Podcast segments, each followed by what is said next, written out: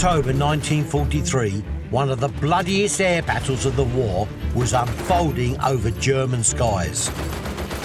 Over 300 fighters were attacking the flying fortresses of the American 1st Air Division, who were on a daylight bombing raid to Anklam, East Germany. The men on the aircraft that flew that day were seasoned combat crews. They thought later this is some of the hardest combat they'd ever fought in. It was one of the first times the American planes from the 8th Air Force had been able to strike this far into the Nazi homeland. New modifications to the fortress meant that they could now travel much greater distances, but it also presented them with a new problem. You know, the disadvantage of long range bombing missions meant that the friendly escort fighters simply couldn't keep up with you with their smaller fuel tanks, so you were literally flying without their protection. This is the remarkable true story of 10 men in one of those flying fortresses, a plane called Lightning Strikes. By the end of the mission, three quarters of the bomber group were either destroyed or badly damaged, and 50 men never made it back. They were the ragged irregulars of Bassingbourn.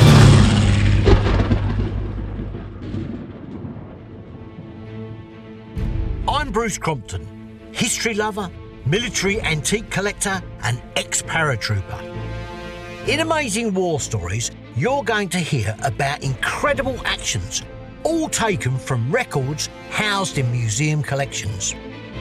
It's only by unearthing these wonderful tales that I hope to support these important institutions, honour the heroes that sacrifice so much and help preserve their legacies for future generations.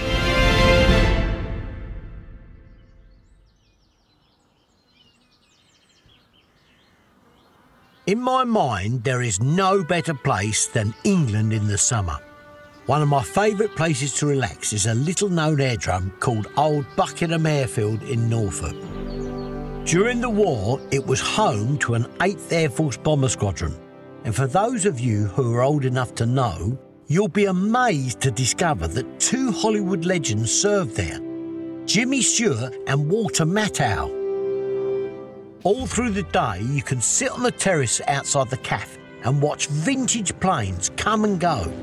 It's lovely, and you really get a feel of what it must have been like during that period. But there's another reason I love to visit. There is a fantastic museum there dedicated to the men that flew from the base.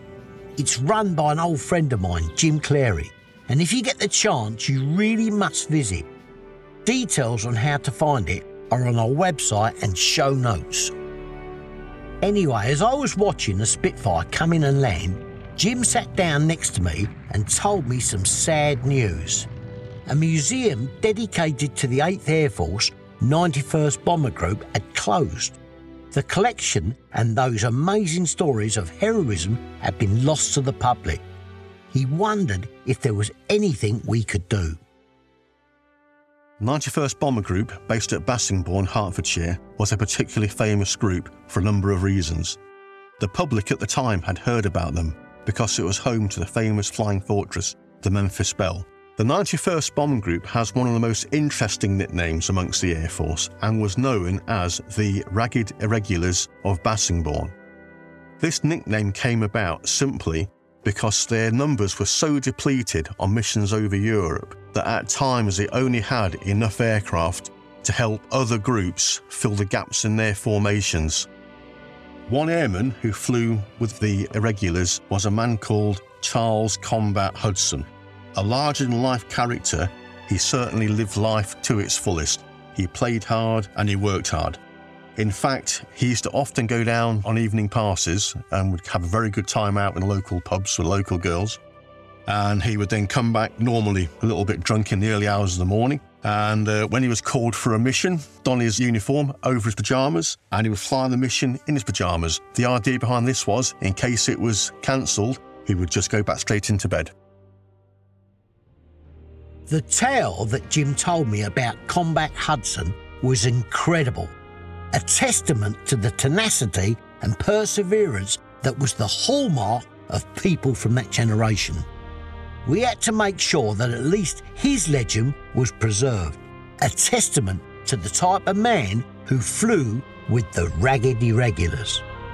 In his lifetime, amongst other things, he was a pro boxer and pro golfer, owned a famous restaurant, Charming Charlie's, became involved in a major prison break, and was also, bizarrely for a while, an exotic animal handler.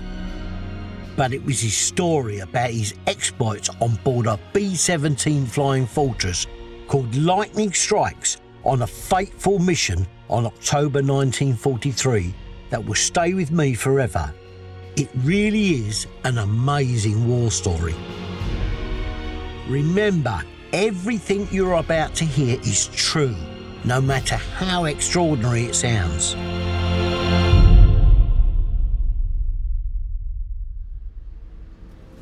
In the early hours of the 9th of October, the moon shone coldly over the airfield at Bassingbourn, but there was anything but quiet at the airbase. 17 fortresses of the 91st Bomber Group stood on the apron, each a swarm of activity, as men loaded ordnance, winched extra fuel tanks into the bomb bays, and made sure each of the machine guns were fully loaded. Inside the nearby buildings, the bomber crews were undergoing their mission briefing. On a platform in front of all the air crews, Major Donald E. Sheila, himself a pilot, was revealing the target of today's bombing run to the men. The 1st Bomber Division, of which the 91st was part of, was going to Anklam, a city 75 miles north of Berlin. There was a whistle and murmur from some of the crews. Most had not flown this far before, and they were fully aware that the missions they were now being sent on were becoming increasingly more deadly. Dr. Chris Mann is the head of the Department of War Studies at the Royal Military Academy Sandhurst. In 1943, the war was in the balance. Although defeated by the Soviets at Kursk and facing the prospect of the Anglo American invasion of Sicily and subsequently mainland Italy in the summer, Germany was still far from defeated. Albert Speer's reforms of the German economy for total war had led to a considerable increase in the production of armaments. A key part of Allied strategy was to halt, or at least disrupt this production, through aerial bombing. This was undertaken by the combined air fleets of RAF Bomber Command and the 8th US Army Air Force. The British developed a technique of nighttime area bombing which targeted whole cities, not just their factories, but their entire infrastructure and populations, in an effort to bring the German economy to a halt. The Americans believed that precision bombing was more effective. This approach required flying in daylight, with all the risks that involved at the hands of Germany's sophisticated air defences. As a consequence, particularly in the early part of the campaign, US Army Air Force losses were terrifyingly high. Although the standard tour was 25 missions, the average crew only managed 11 before coming casualties. To be fair, the British loss rate was lower, but not by much. Major Sheila pointed to a large map behind him. The main target, a Focke-Wulf aircraft component plant, was 600 miles away a total round trip of 1,200 miles, which would take them over the North Sea, Denmark, the Baltic Sea, and northern Germany, and then all the way back again. But the target was only part of the group's objective. They were to be bait for the German fighters and hopefully draw them away from the other bomber divisions who were attacking more valuable targets further to the east. As Sheila mentioned this part of the plan, there were more grumbles and catcalls from the men. Over East Germany. Oh. Hey, you too, sir? Not only that, in order to make the bombers even more enticing to the enemy planes, the group was instructed to fly at 12,500 feet, well within the height window of the German fighters. As you can imagine, the men erupted at this order. Command knew that fighter support for a mission like this would be limited. The P 47 Thunderbolts, P 38 Lightnings, and RAF Spitfires that would normally accompany them couldn't match the range of the newly modified B 17s. So, for long periods, the entire division would be on its own and extremely vulnerable. Major Robert Paley is the official historian for the US 100th Air Force Refueling Wing, known as the Bloody Hundredth. They were first activated as a heavy bomber group in June 1942 and were part of the 8th Air Force flying B 17s from Newton Abbot in Norfolk, England. Flying a B 17 is nothing like the heavy bombers of today. Although they look large compared to modern planes, they didn't hold many bombs. They were, in fact, very cramped and were very difficult to get in and out of. It's one of the reasons why the 8th lost so many men. Once a plane was going down, more often than not, you went down with it. True to any bomber, they were ponderously slow, which made them easy prey for enemy fighters. The only advantage you had was the flight ceiling, the altitude that bombers could fly. So, in the event of your altitude being taken away and having no fighter escort, you really were a sitting duck. In one row of seats, the officers and crew allocated to lightning strikes, one of the more popular of the planes, looked at each other in disbelief. The captain, First Lieutenant Hilary Bud Evers, a fresh faced 20 year old from Cincinnati, Ohio, whispered to the man beside him. Just the way you like it, ain't Charlie? Second Lieutenant Charles Hudson was a tough looking guy who grew up around an airfield in California. He had a smile that could win women's hearts and a fist that could silence his detractors. The crew were glad to have him on their side, even though this was only to be his fourth mission. I wouldn't have it any other way, bud. Hudson replied. But the news for these particular 10 men was going to get even worse. Major Sheila then started to read out the flying patterns. Telling Charlie, lightning strikes. Lightning Strikes was to be tail end Charlie in the final formation, a place no one wanted to be. Bringing up the last place on a bombing wing usually meant that you were destined to get all the action, as enemy planes would usually attack from the front, fly through and pass the formation, and then circle round to continue their attack from behind. The crews called this rear position Purple Heart Corner. So, on an operation like this, deep into enemy territory and with limited fighter support, the men knew the chances of survival were terrifyingly low.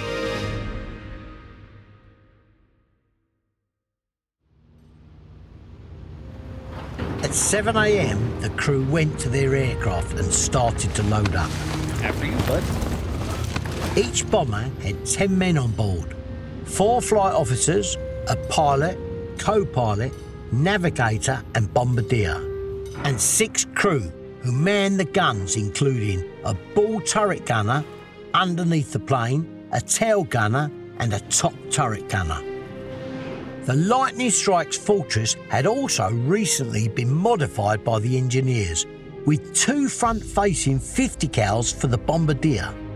Normally, he would have to share the cheek guns either side of the nose with the Navigator. This addition was to mitigate the aircraft's lack of firepower to the front. At this point in the war, the latest fortress was the G type, and it had one important distinction a front nose turret. The fortress's main weakness was defending against head on attacks, something that the Germans had worked out. So the G type variant had a double barrel 50 caliber nose turret that the Bombardier could operate. Lightning Strikes, an F type and the variant before this, didn't have this turret. However, the talented ground crews had engineered a workaround where they sometimes placed twin 50 cals, often taken from the tail guns of busted fortresses, and put them in the nose cone. First Lieutenant Hilary Evers, called Bud by his friends, was the captain of Lightning Strikes. a fortress in the 401st Squadron. He was an experienced pilot and had already clocked up a number of sorties. The other officers on board were co pilot Second Lieutenant Robert S. Roberts from Kentucky, navigator Second Lieutenant Bruce D. Moore from Indiana, and of course, the charismatic bombardier Second Lieutenant Charles S. Hudson from California. The rest of the crew, Sergeants Alba, Wood, Taff, Young, Colvin, and Gibb, were also seasoned fortress men.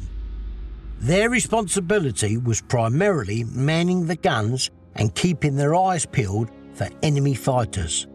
Although Alba had the extra responsibility of being the radio operator, and Wood, who was the top gunner, was also the chief engineer.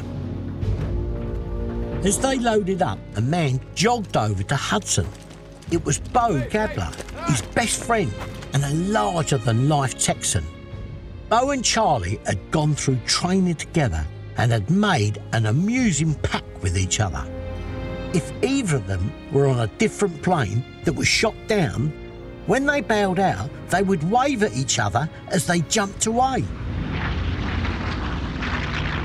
Hey, Charlie, remember our deal? Asked Gabler, Of course, but I ain't bailing today. replied Hudson, and with that swung himself up through the hatch. With everyone on board, the four mighty Pratt & Whitney engines fired into life. They each produced 750 horsepower and made a hell of a noise. Lightning strikes, fully laden with its bomb load and extra fuel, heaved off the runway and into the dawn sky.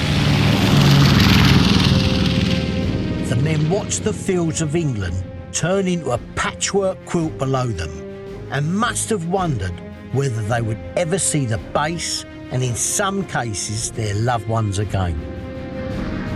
Squadron after squadron was circling in the sky above the Bassingbourn base. They were building their box formations, which would offer them the greatest protection against enemy fighters. Eventually, the tail end Charlie plane, Lightning Strikes, joined the group. Bob Roberts, the co pilot, pointed up ahead. The lead plane of the entire wing had fired two green flares. This was to signal that all planes were present and the run was now underway. The box flying formation was designed by legendary Air Force Wing Commander Colonel Curtis LeMay. It was designed to create maximum protection not only for the planes in the square, but also the wider squadron as all the boxes were interlinked. Planes would form four corners of a square, and then each box would interlock with the other three boxes, both high and low, fore and aft.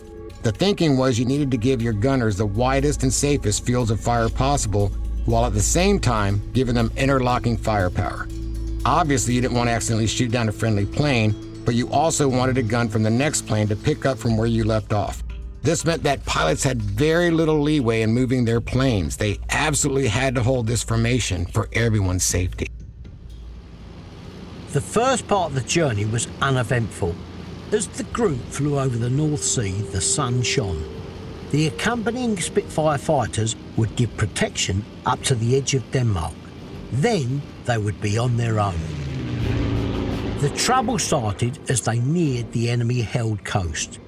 Enemy fighters had been spotted in the distance, but none seemed to press their attack. Maybe they were worried about the Spitfires higher up.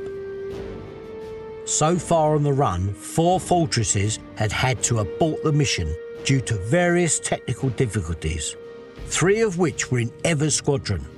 Suddenly, the safety of their boxes was becoming broken, and only 13 planes remained in the 91st formation.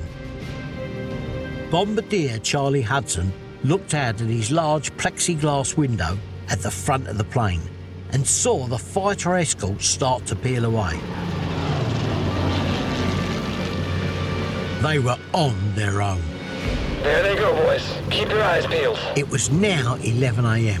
The planes were nearing enemy dominated airspace as they crossed over Denmark towards the Baltic Sea.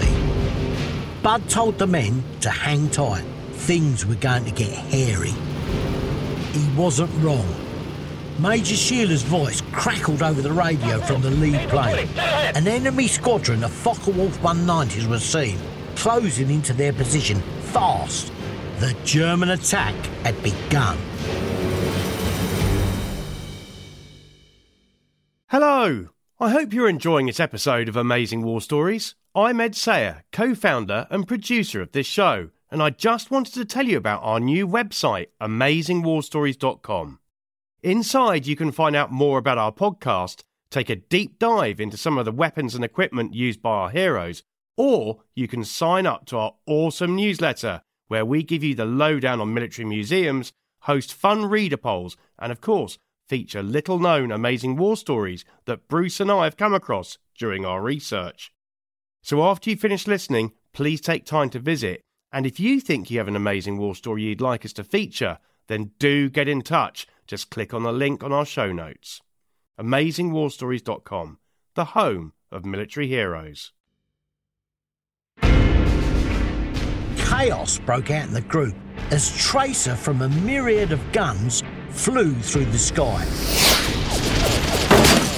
The first fortress to go down was Chief Sly III, which was piloted by First Lieutenant Charles Pinning. Evers and the crew watched in horror as the plane drifted out of formation and started its slow death spiral to the ground. All American eyes searched to see if any parachutes emerged from the stricken fortress, but none did. Although there were several ways out of a fortress, including jumping through the bomb bay doors if they were open, it was virtually impossible if the plane was in a spin.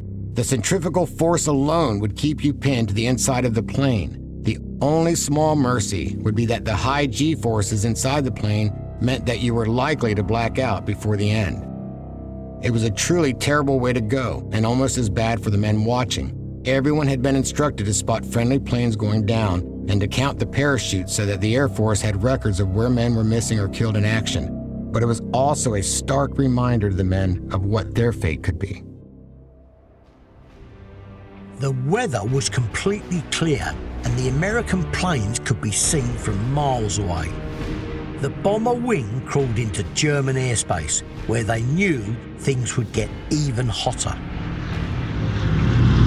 As they passed near New Brandenburg before the pivot north towards Anklam, fighters seemed to come from everywhere. There's one coming in!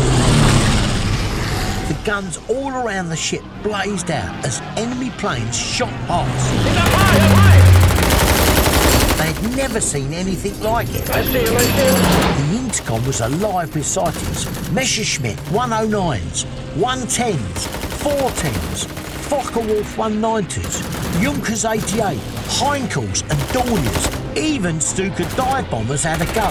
It seemed the entire Luftwaffe had been sent to get them. Down 109, to the gunners called out the positions of the attacking fighters to the rest of the crew. He's right below us! Literally hundreds of planes swarmed around the fortresses. Get him, Charlie! Sergeant Taft, the ball gunner, claimed a kill, I got one! As did the tail gunner, Sergeant Gibb. Got one down, Captain! Good work, boys. But still, the Germans kept on coming.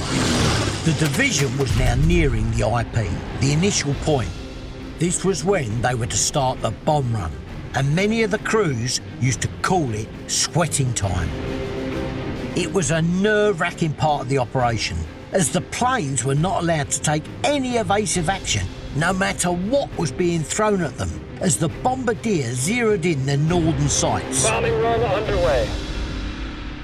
It's well known that Norden, the company that made the bomb sight, said that their sight was so accurate that it could hit a pickle barrel from 1,000 feet. Well, that was blatantly untrue. What isn't as well known is the fact that it wasn't the best bomb sight available at all. Apparently, the Sperry bomb sight was more technically advanced, but Norden managed to win the PR battle with the U.S. Army Air Force, who went with that sight instead. The pilots initially lined up the run, but then would flick the autopilot on and let the bombardier take control. The pilots had now essentially become passengers at this point. All they had to do was try and survive the flak until they reached the aim point. It was here when the bombardier would release his sticks, the column of bombs. It was only then that the pilots would resume manual flying, which enabled them to move their fortresses a little out of harm's way. Normally, Luftwaffe fighters wouldn't attack during these runs as they were worried about being hit from friendly ground based flak guns. But not this time, however. As the planes closed in on the IP point, more Focke-Wulfs suicidally flew through their own flak to attack head on.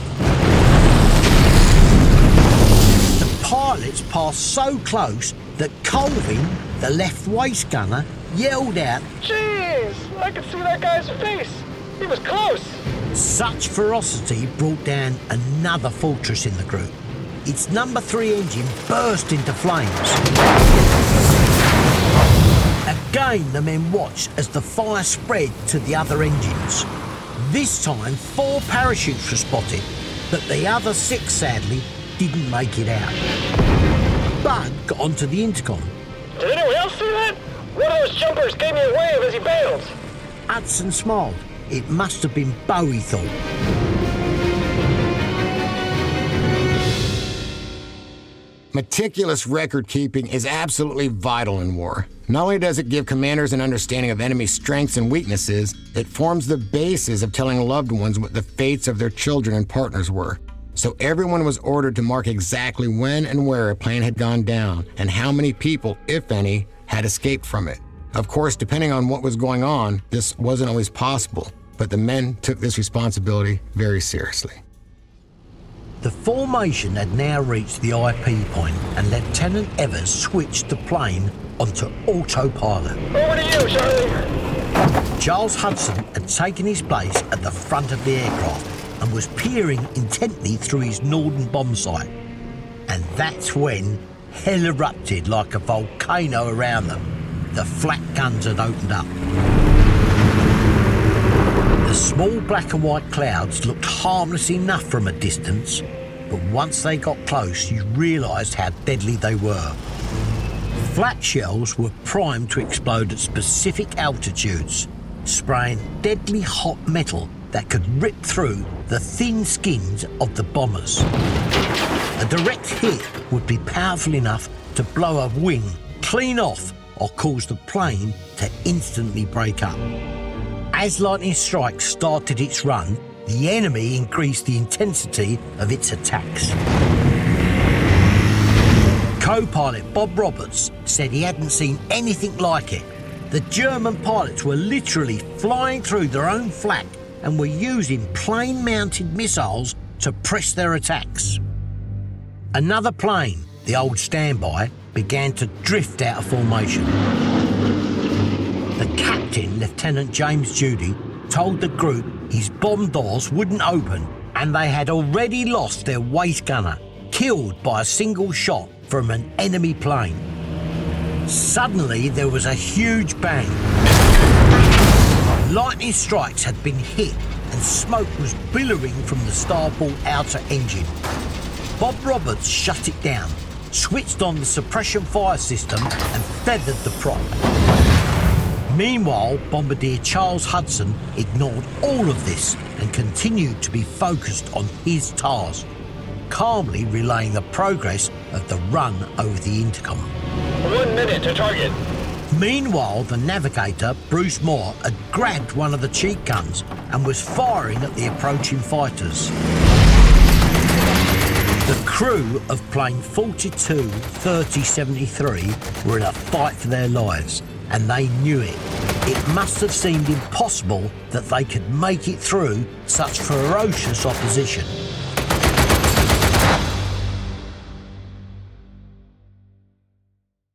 Hello! I hope you're enjoying this episode of Amazing War Stories. I'm Ed Sayer, co founder and producer of this show, and I just wanted to tell you about our new website, amazingwarstories.com. Inside, you can find out more about our podcast, take a deep dive into some of the weapons and equipment used by our heroes, Or you can sign up to our awesome newsletter where we give you the lowdown on military museums, host fun reader polls, and of course, feature little known amazing war stories that Bruce and I have come across during our research. So after you finish listening, please take time to visit. And if you think you have an amazing war story you'd like us to feature, then do get in touch. Just click on the link on our show notes. AmazingWarStories.com, the home of military heroes. The 50 cals were literally glowing red hot as planes shot around the fortress.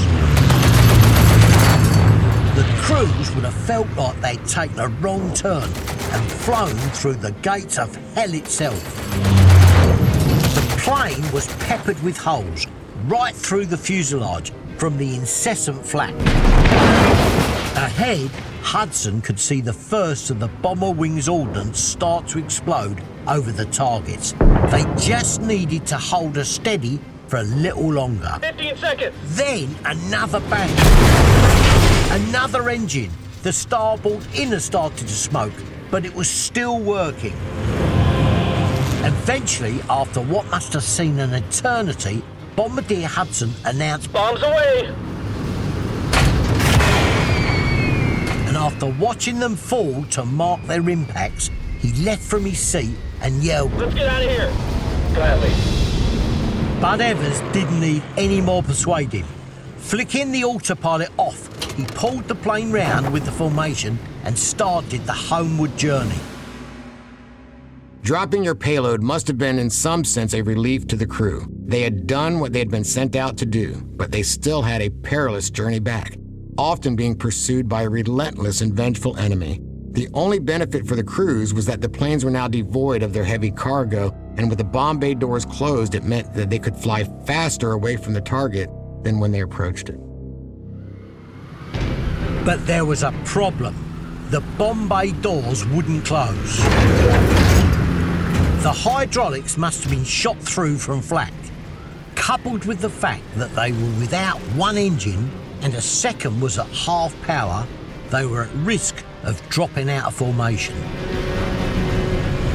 Then another three planes in the group quickly went down. But the crew were so busy shooting they couldn't see if any of the men made it out. Lightning strike shuddered as yet another fighter flew past. The air churned with flak. Suddenly, a yell was heard over the intercom. Hudson had been thrown violently back against the wall of the bombardier's compartment as bullets streaked through the nose of the aircraft. He had been hit in the arm, maybe from a bullet ricochet or a piece of steel from the aircraft. Whatever the cause, searing hot metal had shattered the bone in his wrist and had knocked him to the floor. Moore helped him to his feet. Okay, Charlie? Charlie shrugged him off Fine. and bellowed at Now him to get back to his gun. gun. If they didn't keep shooting at those fighters, then they were all doomed. Administering some morphine, Hudson tucked his broken arm into the neck of his Mae West life jacket, sat back in his seat, and kept on firing with the twin nose guns. He must have looked to sight, the yellow of his life jacket streaked crimson with his own blood. Meanwhile, the pilot and co pilot were desperately trying to get lightning strikes back into formation. They knew that to be out on their own was certain death. The fighting became so intense that both Hudson and Moore soon ran out of ammunition. I'm out. I'm out. Navigator Bruce Moore left the front to get more rounds. To get to the spare ammunition, he had to work his way through the bomb bay and over a four inch gantry with the bomb bay doors still stuck open wide. It must have been completely terrifying, especially as the captain was flinging the plane around. Exhausted, he emptied the belts out of the boxes and draped them around his neck. Then, heavily laden down, he then started his perilous journey back to the front of the plane. 50 caliber ammunition belts weighed an absolute ton. They were stored in metal ammunition boxes and you had to have a lot of upper body strength to lift one. It was much easier for gunners to empty the belts onto the floor and to drape the belts over their shoulders. At least they didn't have to also carry the weight of the box as well. Meanwhile, Hudson had been knocked to the ground yet again. This time, a flak shell had exploded near the nose of the plane, and a piece of metal had ripped through his right shoulder. The bombardier found himself on his back, feet above his head. Dazed, he came around and picked himself up again, only to be hit a third time. A small sliver of flak sliced through his right arm, just above his elbow. He thought he was going to be killed little by little, a death from a thousand cuts. The front of the plane looked like a cheese grater. Moore arrived back with the ammunition and was shocked to see the state the bombardier was in. However, Combat Hudson used to be a professional fighter and was used to pain. He grimaced at the navigator. Lieutenant Moore had learnt his lesson once, and instead of checking on Hudson, he got on the intercom and instead asked Wood, the engineer, to help load the gun. In the cockpit, Evers and Roberts, through sheer determination, had managed to get lightning strikes tucked in behind Major Shearer's lead plane. It was a superb piece of flying. Now, back in formation, the men breathed a little more easy. They had the protection of the box again. However, it proved to be short lived because at that moment, the third engine began to give up.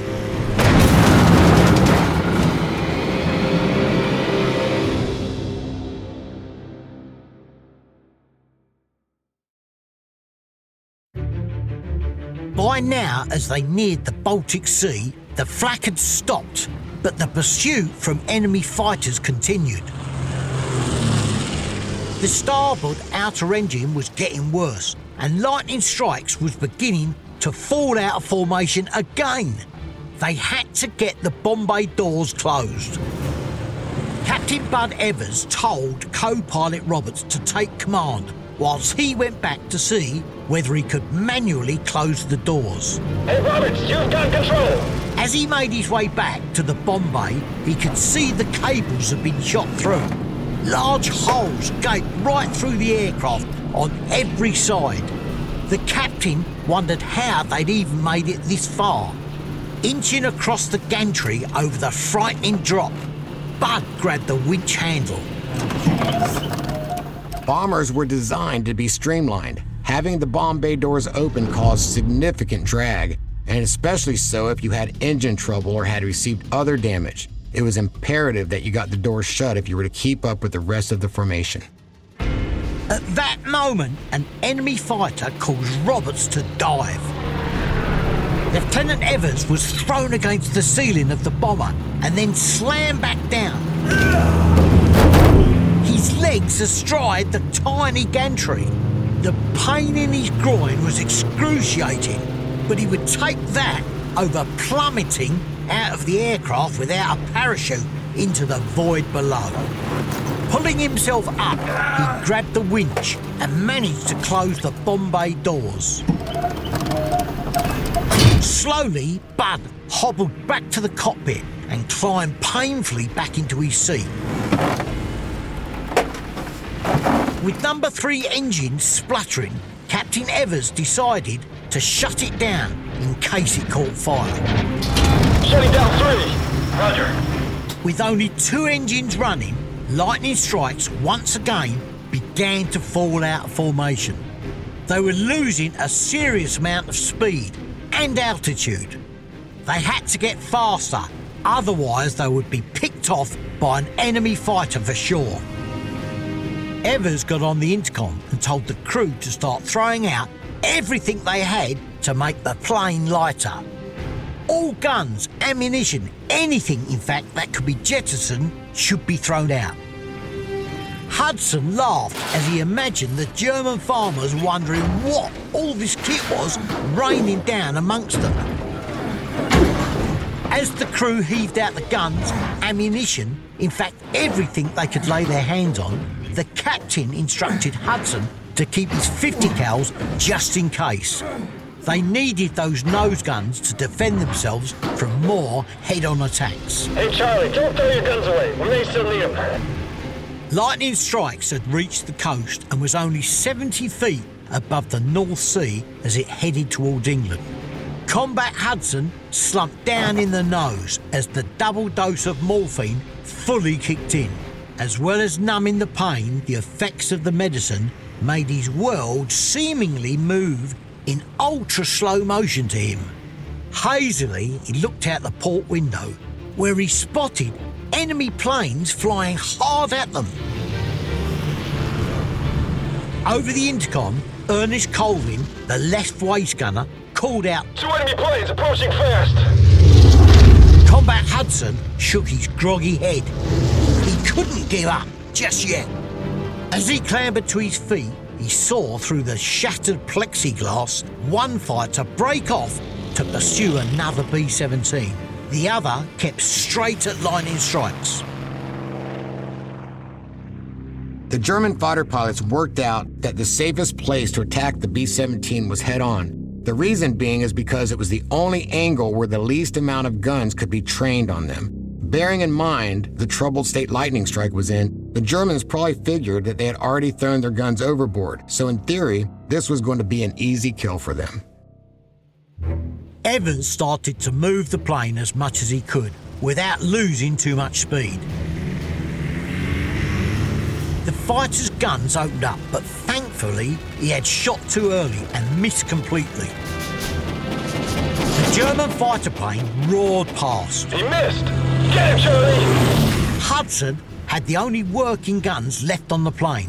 The rest, along with the remaining ammo, had been thrown overboard. The enemy plane looped around and lined up for another pass, this time at the rear. Lightning Strikes was now over the channel, nearly home. Hudson got on the intercom. Front, keep the plane steady. I think I can get this guy. Evers flew the plane true. The crew braced themselves for the inevitable. But incredibly, the German pilot missed again. It was to his undoing. The German flew right past over the top of the fortress, but made another fatal error. Pulling his nose up, he gave Hudson the perfect target. The crew was shouting over the intercom. Hit him hard, Hudson.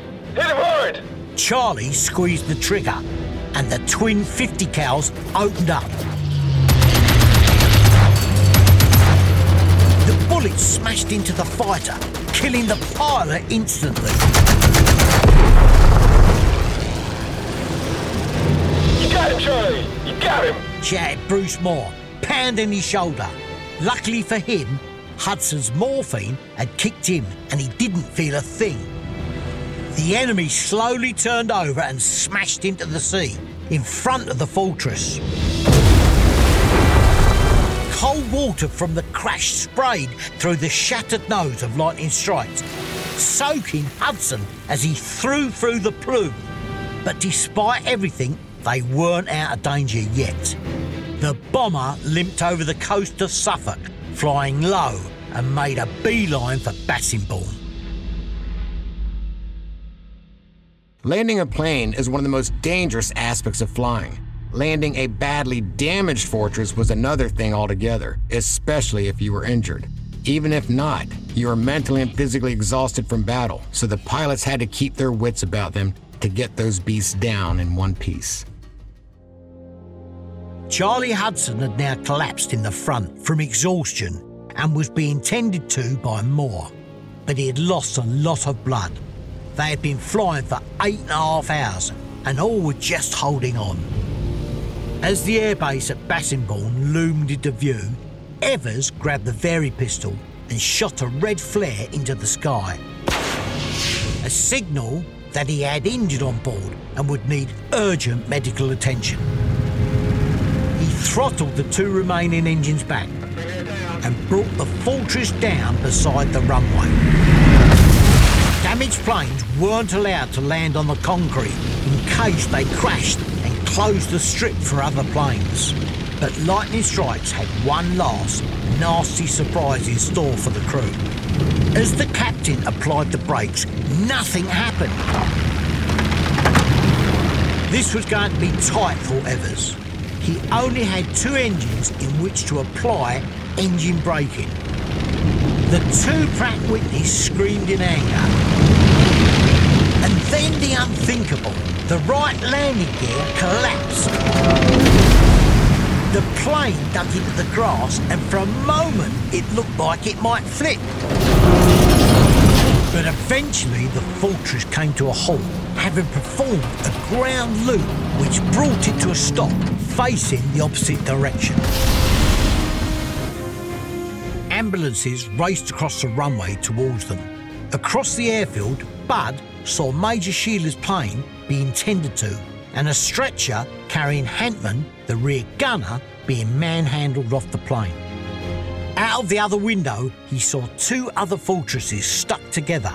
The Shamrock Special had crashed in to the Careful Virgin, whose brakes had clearly failed on landing. By all accounts, they had been the lucky ones. The death toll on that day was horrific. The 91st lost five planes on the mission, 50 men out of action. Sadly, 30 of them lost their lives. Major Paley puts the mission into perspective. The Ragged Irregulars certainly lived up to their name on that mission. Records show that they were attacked by over 300 enemy fighters for over three and a half hours. However, it wasn't just that mission that was grueling. The very next day, on the 10th, there was another maximum effort raid where the 8th Air Force lost another 30 B 17s. In fact, in the four missions they flew in October 1943, they lost 148 aircraft. That's nearly 1,500 men either killed or taken prisoner. The B 17 crews of the 8th Air Force had a higher loss rate than any other division of the U.S. Armed Forces in all theaters of war. By the end of the war, the 91st had flown 340 missions and had the highest number of losses of any bomb group in the 8th Air Force 197 fortresses lost in action. Despite the odds being stacked against them, the crew, led by First Lieutenant Bud Evers, all thankfully survived the war. Unfortunately, or fortunately, depending on your point of view, two of them, Ernest Colvin, the waist gunner, and Gilbert Taft, the ball turret gunner, both became prisoners of war. Taft on the very next day after the Anklam mission. Lieutenant Charles Hudson received a DSC for his actions on that day and stayed in the Air Force, eventually obtaining the rank of Lieutenant Colonel. He became the US Air Force's highest awarded bombardier and by the war's end had flown 37 missions. However, he wasn't the only man to receive a DSC on that mission. Major Sheiler's rear gunner and Major Sidney Hantman had his entire arm blown off at the shoulder from the Focke-Wulf fighter, but still didn't leave his post. Incredibly, he too survived. Hudson was finally reunited with his friend Bo Gabner after the war. The Texan had survived a prisoner of war camp and confirmed that it was him who waved at lightning strikes as he jumped out, just as he promised he would. Bud Evers died at the grand old age of 90. He was actively involved along with Charles Hudson in the 91st Memorial Group, which until recently used to regularly meet to remember. Charming Charlie, as Hudson became known after the war, beat Evers and lived until the age of 95. The Fortress Lightning Strikes wasn't quite as lucky as its crew. Unfortunately, on the 21st of February 1944, it was shot down by a German fighter. By this point of the war, it had completed 23 missions. The crew on that mission, all different from those in this story, all survived. They bailed out and became prisoners of war. A final word from Jim Clary. 77 years ago, these heroic young men of the 8th Air Force completed their last missions over Europe. The Museum at Old Buckenham commemorates their sacrifices and losses during this arduous campaign. If you're interested in the 8th Air Force and its history, please come and visit us. We have two wonderful museums there dedicated to these heroes. Military museums aren't just bases of learning, they are places of remembrance. To find out more about this operation and the many others the 8th Air Force took part in, then please go to amazingwarstories.com to see some of the museums and organisations we are supporting. Whilst you're at our website, please do consider backing this venture with a subscription if you can afford it. We don't charge the museums for raising their profiles, so we rely entirely on your generosity to keep our mission going. I really want to help these vital institutions in these difficult times. They've taken a financial battering, and I'm worried that if we're not careful, the important stories they hold will become locked away from the public forever. So please do spread the word of what we're trying to do here. And if you can, please take the time to rate this podcast as it helps to be discovered by new listeners.